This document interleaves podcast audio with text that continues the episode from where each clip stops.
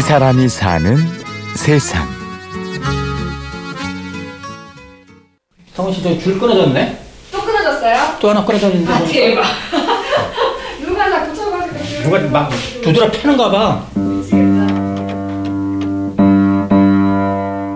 피아노 뚜껑을 열고 끊어진 줄을 살핍니다. 오늘의 주인공, 소리의 제자리를 찾아주는 사람, 피아노 조율사 이계룡 씨입니다. 소리는 나는데 소리가 울어요. 뒤육. 옛날에 어렸을 때 보면은 피아노 이런 거 보면 누구나 좀 치고 싶어 하고 막 그랬잖아요. 저도 이제 그런 점이 있었는데 그 계기는 우리 그 사는 그 주변에 그 피아노 만드는 공장이 있었어요. 배우고 싶다고 맨 처음 들어가가지고 간 곳이 이제 그 피아노 그 조립부라고 있어요. 집 근처 피아노 공장이 어린 이계룡 씨의 마음을 끌었습니다. 당시 피아노는 쉽게 보기 어려운 고급 악기였지요. 그 당시에는 좀 생소했잖아요. 그거 한 대 가지고 있으면은 그 당시에 그 집 한 채 사는 거하고 비슷했으니까 어떻게 생겼는지도 모르죠.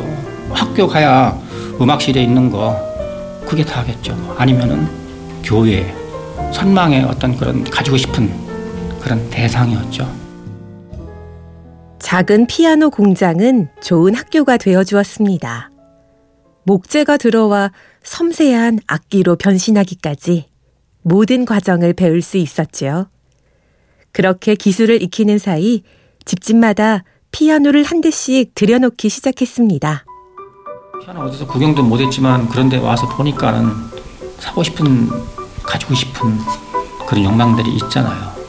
사람들도 어느 정도 수준이 올라가다 보니까 이제 너도 나도 이제 피아노 사기 시작했죠.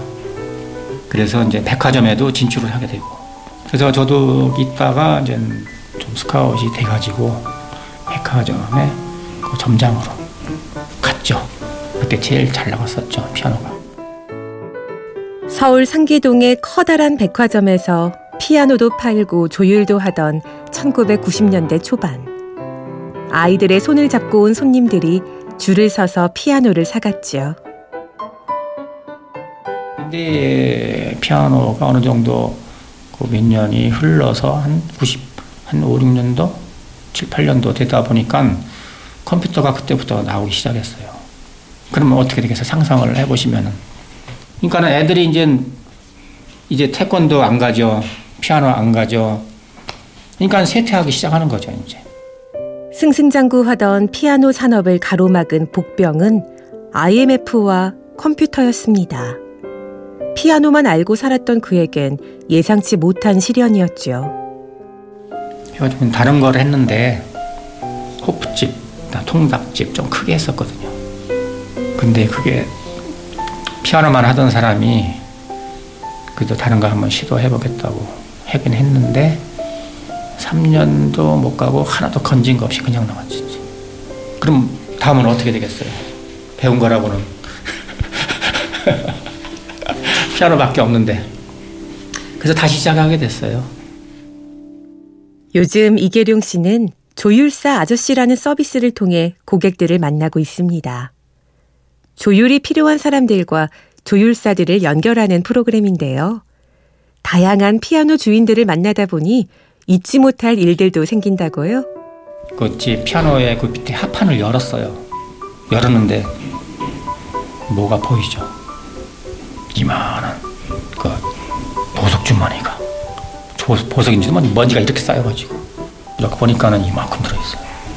눈이 막 이만큼 나오는데 근데 거기에 있었던 그 사실조차 모르는 거예요. 자기가 뒀는데도 모르는 거야 이제 이게 이런 게 있는데 이게 여태껏 몇 년간 찾았는데 이게 여기 있었네 그러는 거예요. 달라진 피아노 소리를 듣고 좋아하는 고객들을 볼 때면 그래도 이 길을 선택하길 잘했다 싶습니다. 처음에 조율 전에는 이런 소리가 났는데 조율 후에는 이런 소리가 나는 걸 들려주는 거죠. 그럼 확 바뀌잖아요. 진짜 살아났잖아요. 얼마나 좋아요. 피아노 조율하고 좀 마음에 드는 곡 하나 탁 쳐주고 사람들이 좋아하죠. 피아노와 함께한 지난 40년. 순탄치 않을 때도 있었지만 지난 시간들의 후회는 없습니다. 곡절도 많이 있지만 진짜 잘했다. 음악을 통해서 악기를 통해서 졸사처럼 많이 이렇게 다양하게 사람들 만나본 사람들은 없을 거요. 참 행복하게 생각하고 있어요.